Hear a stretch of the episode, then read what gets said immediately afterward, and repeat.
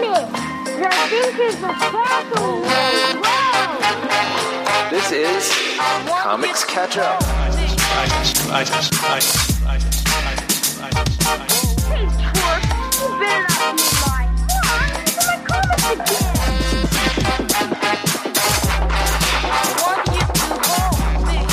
Where we read comics suggested by you, the listeners of War Rocket Ajax, that we have missed. Hello, everybody, and welcome to Comics Catch Up. My name is Matt Wilson. With me is Chris Sims, as he always Hello. is. And what do we do on this show? We read comics that we didn't read when they first came out, and we add them to our big old list of every comic story ever written, ever created by anybody. And this time on the show, okay, it's a little complicated because we have gotten a number of submissions for the Thursday Night Raw list from the series X Men Red, which is an Al Ewing written X Men series. which we have not X Men read. We have not. And also, I discovered is still going. It's it's not over yet. And thus I we could probably do like the first half of it, which I think is a complete story or I don't know, but it's also important to note that X-Men Red is a direct continuation of direct spin-off of the series that we finally ended up doing for our January episode, the 2020 11 issue series Sword by Al Ewing and Valerio Schiti on the first six issues, and then various artists on the final five. And Chris, you want to hear my hot take about this comic? Give it to me. I got a spicy hot take about this comic book. Oh, uh, uh, Matt, I've got my I've got a glass of milk right here, ready for it. Ready for All this. Ready for this. Eighteen trillion Scoville take. All right, You're about to drop on me. here's my very hot take about Sword 2020. It's pretty good. It's all right. Yeah. Yeah. I will, I will say this. Uh, this may actually qualify as something of a hot take. I think it is the weakest Al Ewing Marvel book that I have read. I would agree. Yeah. which which is saying it's still in the top 1% of comics Marvel has ever published. Like a, a subpar Al Ewing book is still going to be better than most other things. Yes. Here's why I think you and I would both say it's the weakest Al Ewing Marvel comic we have read. It starts a little slow. It starts slow and it ends quick. Yes. I think the back half of this book, though, even though it is clearly like rushed as the book comes to an end, I think the back half of this book is so much better than the front half. Yeah, yeah. I, like I, I feel like a problem with a lot of X Men titles from this area, or not, not necessarily a problem, but like definitely a difficulty they faced, is we are setting up an entirely new status quo for the X Men and all mutants that also affects the rest of the Marvel universe and you need to basically explain all that in the first issue. Yes. And the first issue of this book is a lot of that. Yeah. A lot of like here's the new deal. Here's the here's the new deal with the X-Men. And the way that that happens is that Magneto arrives on the sword base. The P. And, yes. And is given the rundown of what is going on with Sword, which is that y'all know about the 5 Mhm. You know, there are five mutants who bring other mutants back to life. Mhm, Goldballs. Gold balls is one of them. Yeah. Yeah. Well, Sword's got the six, which is cool. It's fun. Although I I never quite got a full sense of what the six actually does. Yeah, that's because in what I think is the weakest part of this book, the six cease to really appear in it after like the first issue.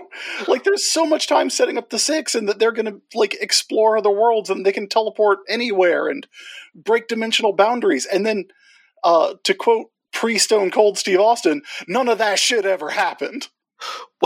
the the thing is, some of them are very important, and some of them are barely in the book at all. Yeah. Like, Like- Manifold winds up being like the probably tertiary character of this book. Yeah, Manifold is super important. Peeper is kind of just there as as comic relief. Peeper Peeper's really fun. Like the, the stuff with Peeper is really fun, but yeah, it's not like it is barely plot relevant. yeah, the, Peeper is there to be Magneto's favorite. Yeah. Fabian Cortez, the mutant who uh, makes other mutants mutant harder. uh, Correct. a David Wolkin line that that I did get into a Marvel Comics publication. My crowning achievement. uh like he's got like a spotlight issue and you but you like think he's gonna be something and then he's kind of not he gets put on trial. he gets put on trial and it lasts like one issue and it's really good but then it's like okay done done with that Yeah, and it's like i don't know what else you're gonna do with fabian cortez but but like that was a really good issue but he ultimately ultimately fabian cortez's machinations do not matter no, I, I think that might be a casualty of the book probably being shortened. Yeah. This, like I said, this book this book starts kind of slow because it's got to set up it- it- not just its own premise, but like its premise and the wider X Men. Uh, you know, uh, what was this? This was this was Dawn of X. Yeah, around that time. I So it's think. got to set that up, and then it has to set up its premise, and then it has to set up its larger implications for the Marvel Universe. And also, here's a bunch of mutants you probably haven't seen in a long time. Even if you are reading X Men books regularly, you probably haven't seen Peeper in a hot minute, Yeah, ironically. I was gonna say that the book might have been disrupted by the COVID publishing interruptions, but it wasn't. It didn't start until December of 2020. Yeah. But, like, it certainly is interrupted. Like, the second issue is uh, the, the, what's it called when, when Knull shows up? Oh, it starts in the middle of the King in Black. Yeah, That's it, King in Black. it's it's interrupted by several events Yeah. throughout the 11 issues, which is kind of weird. Uh, because the last annihilation is in there too. Like suddenly, there's a whole issue about Emperor Hulkling Yeah. and the and the Kree, but that is also the best issue of the series because that's the issue where Storm takes Doctor Doom to dinner. Because Yes. And that owns. eventually this becomes a book about Arakko. Like it starts out as a book about Sword and the Six and their like organizational makeup, and that does become important. And I didn't get around to saying how important Wiz Kid is to the book because there ends up being a mole within Sword. That ends up being Kid, but then it turns out Kid is a double double agent who is actually still working for Abigail Brand the whole time, Yes. Which is pretty fun. which is pretty fun. I like that twist at the end a lot, Yes. actually. But around the middle of the series, this becomes a lot about Arakko and who is going to lead it and what its sort of governmental structure is going to be like. And it is revealed that Storm is the regent of Mars. So so she's Oh. Mars's leader and she's overseeing like a like a council that leads Arakko. I do feel like when the Arakko start, stuff starts and you get the Arakko Council, the Al Ewing is like, hey, if they thought uh, the Quiet Council was complicated, I'm going to do a parody that shows just how complicated they can be. And every member of the council hates Storm at Yeah. the beginning. And so Storm has to like prove herself. And uh, that part also rules. But the bit where so okay. One thing we learned that Abigail Brand has been up to, and that Sword has been up to, is they have been pulling from alternate universes this stuff called Mysterium. Yeah, they have been. It's it's it's almost like they've been. They they can't use it because it's uh because it's uh, a DC thing, but it's like it's the bleed, right? like Yeah, yeah. it's the bleed between the multiverses that they're mining for this incredible super metal called Mysterium. Right.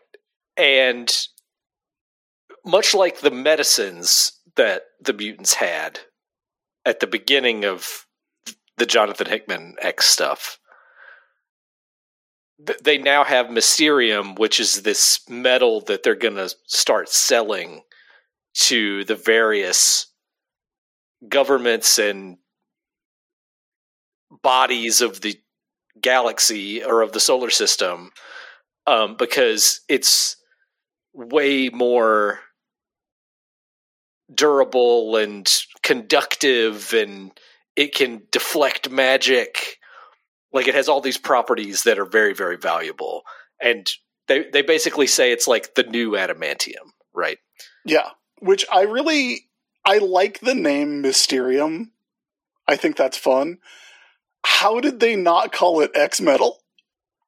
that's a great question Because then it could be the secret tenth metal. that's that is very true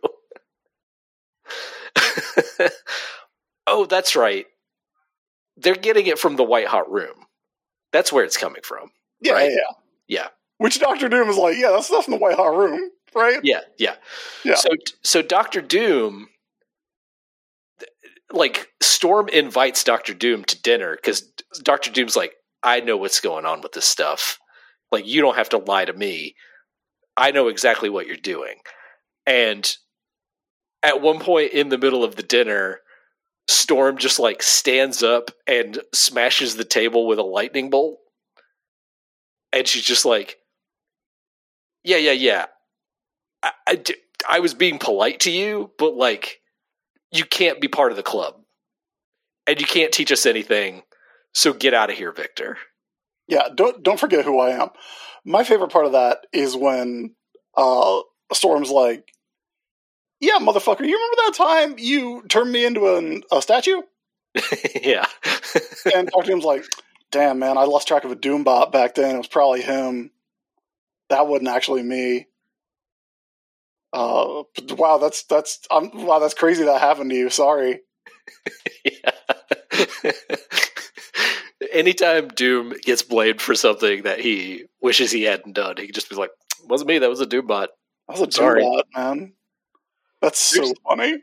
the the two back to back issues of Storm having dinner with Doctor Doom, and then Storm having a gladiatorial battle with uh, with Tarn.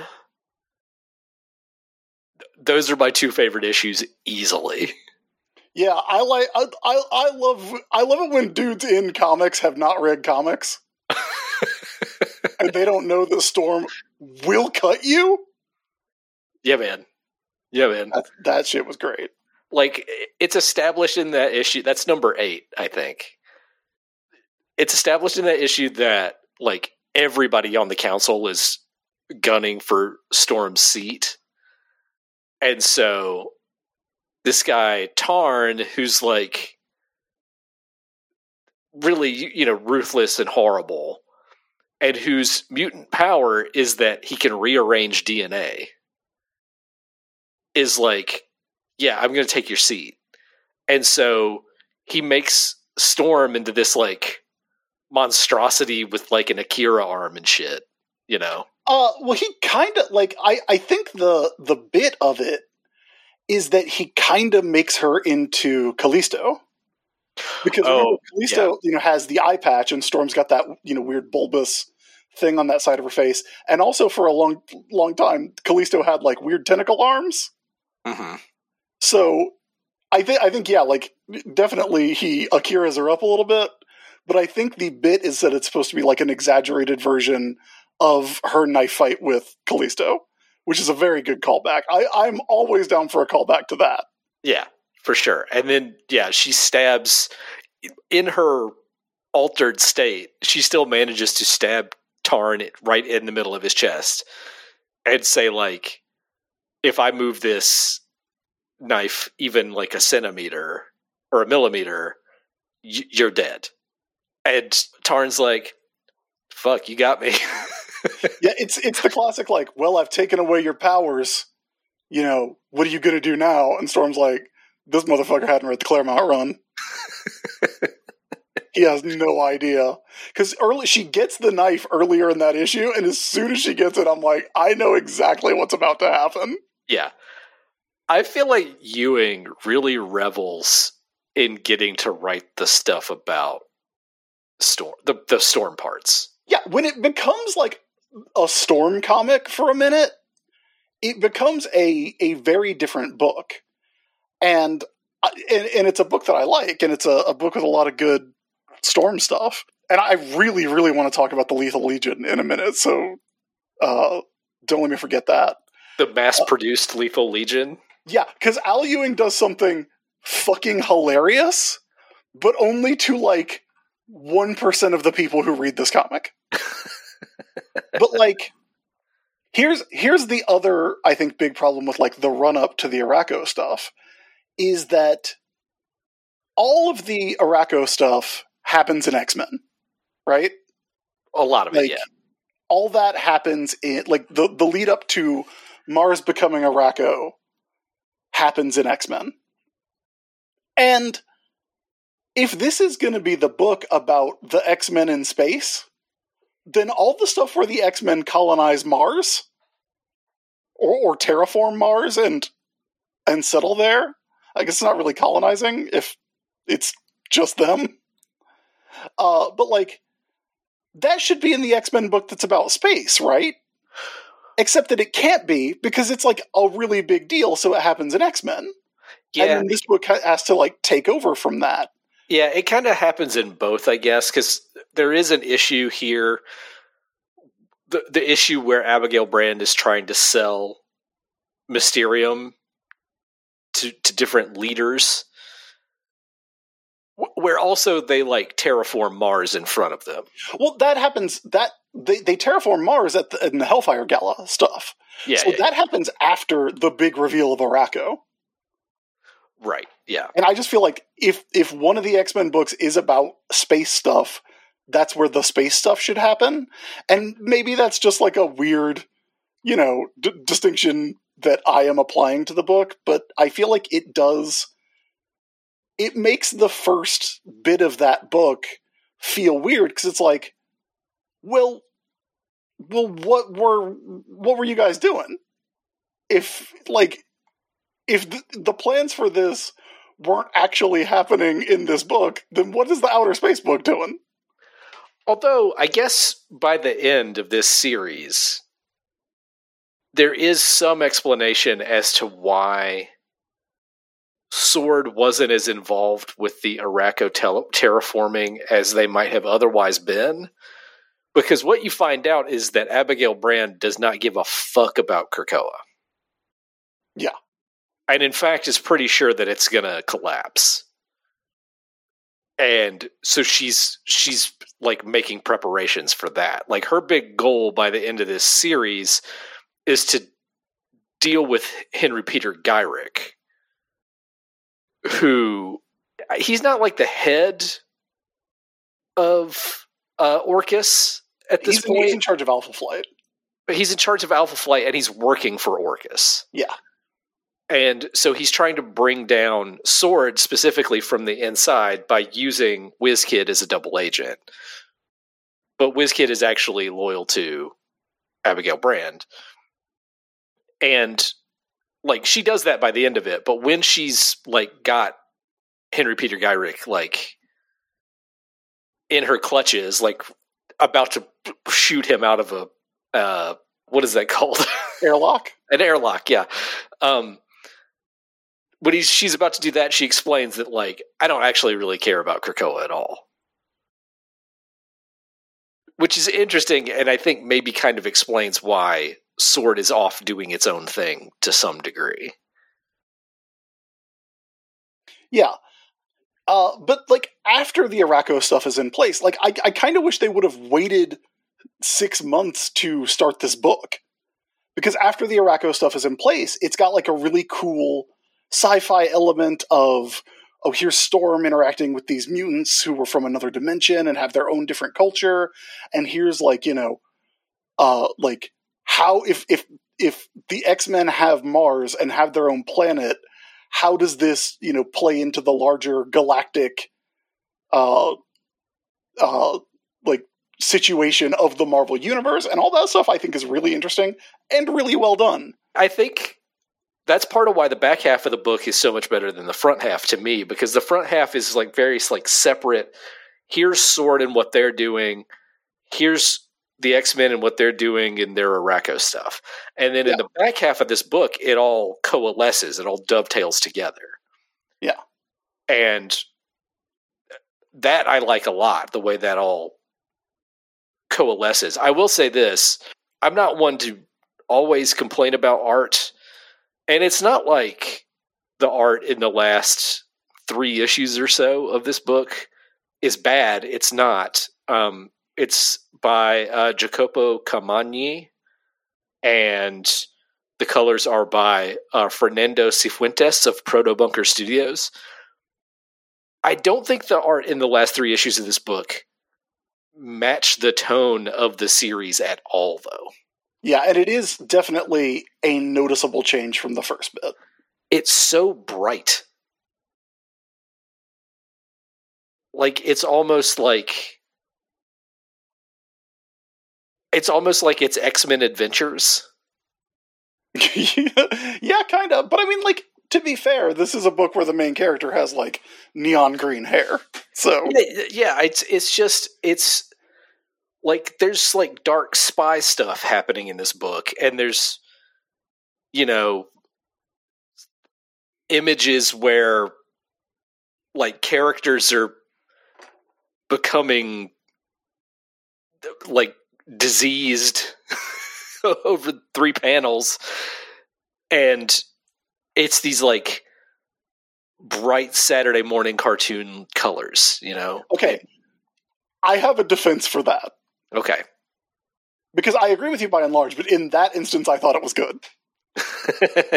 Um i don't know if you got the gag with the lethal legion okay hit me with the gag with the lethal legion. Okay so you so what happens is uh the new empress of the Shi'ar shows up who's a little kid who loves storm which Yeah. is great. She's she really wants to meet storm. Yeah she's like storm rules which is true both textually and metatextually. And at one point she's like yeah storm always wins which is great. Um and so she brings the imperial guard now matt as you know the imperial guard are a parody essentially of the legion of superheroes. Correct. Yeah. So then a bunch of mass produced uh, bad guys show up, and they're the Lethal Legion, who are these cybernetic soldiers uh, showing up and causing trouble. And the deal with the Lethal Legion is they're the Fatal Five. right So there's a guy with a big brain, you know, like like a Validus guy. There's a guy who's split in half. There's a guy with a death touch like Mano. There's like a lady riding around in a big eye shaped uh little hover chair like the Emerald Empress. So it's it's oh and there's um God, what is the name of the guy who's the persuader? Because his name is hilarious. He's like Mr. Eloquence. It's so Oh. funny. I'll see if I can find it. Yeah. Cause it's it's all a parody of It is Mr. Eloquent. You you you got it. yeah, the Persuader, which is a bad name. Uh, Mr. Eloquent, who is called that because he uh, he comes programmed with a tragic backstory. The, their names are Halfbot, who is who is the uh, uh, the half robot guy? Uh, Mr. Eloquent, the Electric Head, which is the brain, Yeah. Okay. So so Halfbot is is uh, Tharok. The uh, uh, Electric Head is Validus. Orbis Extremis, who is the lady in the chair, Emerald Empress. and Death Grip, the the guy with the yeah the Death Grip is Mano. the death touch. Yeah, Yeah.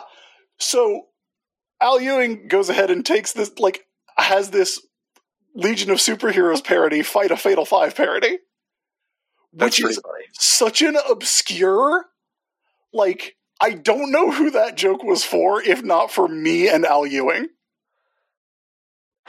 and and then the the gag beyond that is that when they finally defeat them the lethal legion there are just more that show up like Yeah. there are multiple versions of the lethal legion that shows show up because orchis or stellaris which is henry peter gyrich's company is mass producing them Yes. as They're like mass produced cyber soldiers based on the Fatal Five. Yeah. Which is also like a kind of funny parody of the fact that the Imperial Guard is like all of the people are disposable and the roles are are given to like whoever's the best soldier in the Imperial Guard. So like Yeah. all of the Imperial Guard except for fucking Gladiator die in this issue. Uh, but what's great is that even with all like you know a dozen different versions of the Lethal Legion, Storm just shows up and changes the air pressure until they all explode. Yes. It's great. Great, great.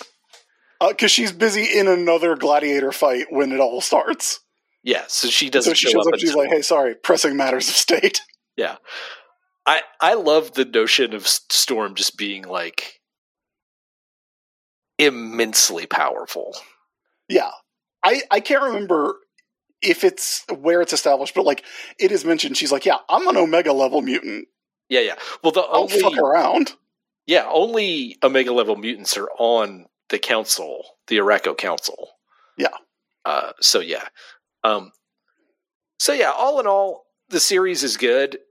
I feel like we were asked to read this as a lead up to X Men Red, which, as I understand it, does have like even more of those badass storm mo- mo- moments that we love. Yeah, Like, because X Men Red becomes the Arakko book, understandably. I I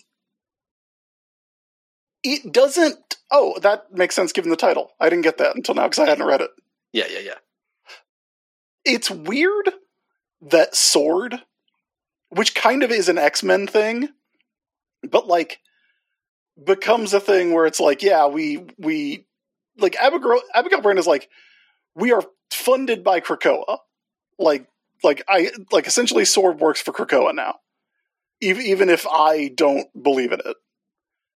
And that's weird because like that's like if shield like was working for the x-men.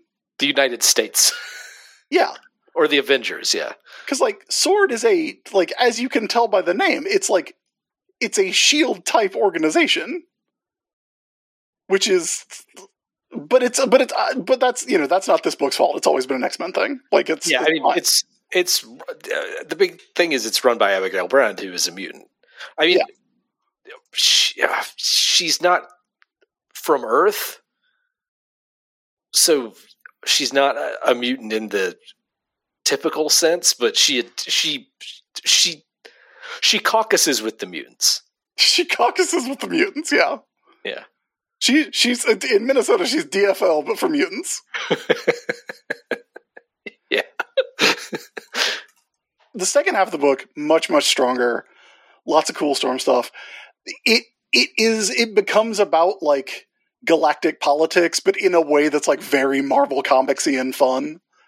Whereas I feel like the first part, like honestly, by the end of this book, the stuff with uh Gyrich is like it's good and I liked it and I liked the reveal that Abigail Brand was like, I'm gonna let you in on a little secret. I don't give a fuck about mutants.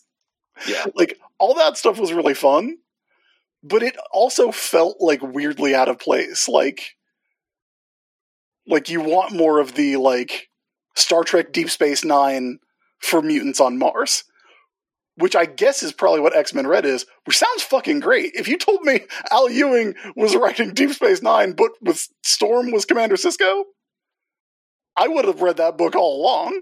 Yeah, I mean, I feel like that is what X Men Red is. Like, uh, if X Men Red is all the Storm and Arakko parts of this book, with a lot of the kind of like organizational sword stuff thrown by the wayside, count me in.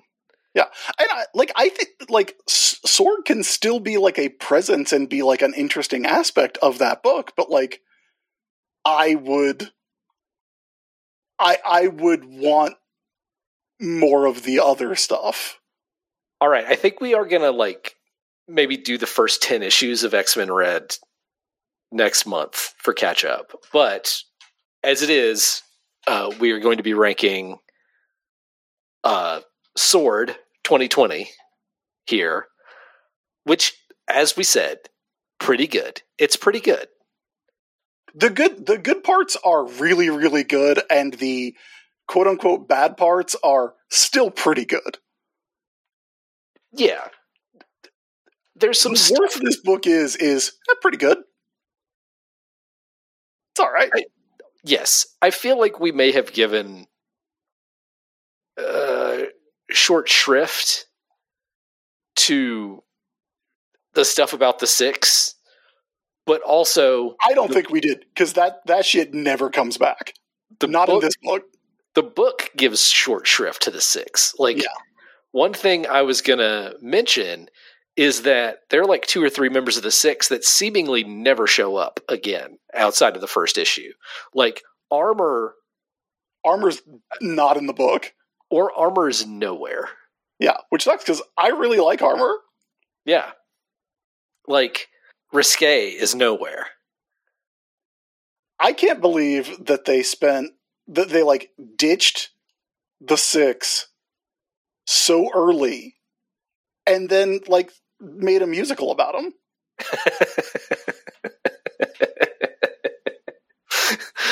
but like Manifold is here. Manifold is going to Australia and talking to his family and and preventing Australia from being destroyed. And that stuff's great. Yeah.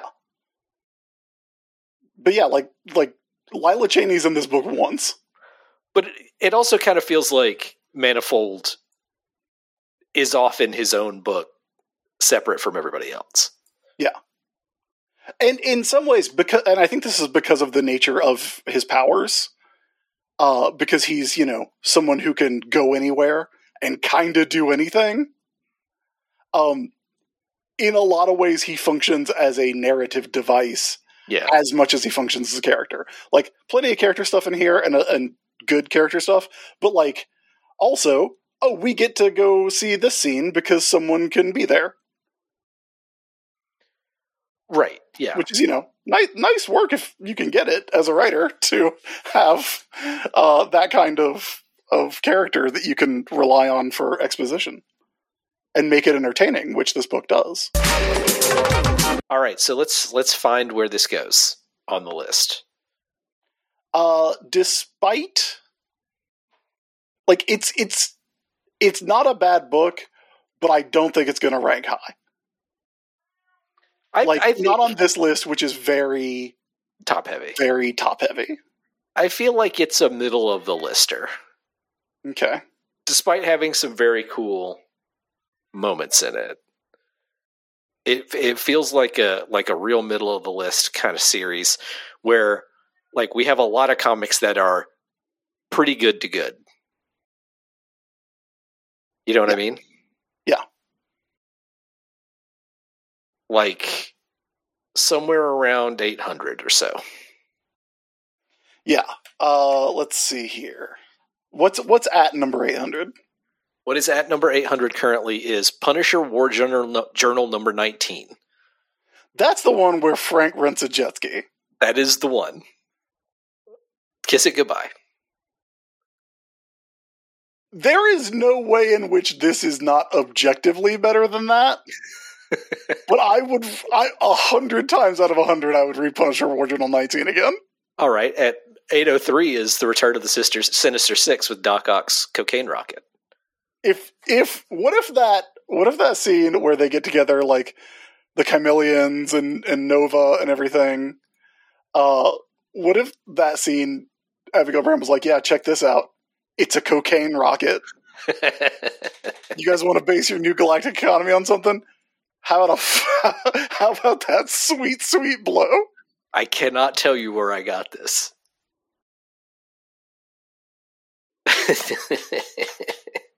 Yeah, I would. I. It's not as good as that. okay. I fucking love Doc Ock's cocaine rocket.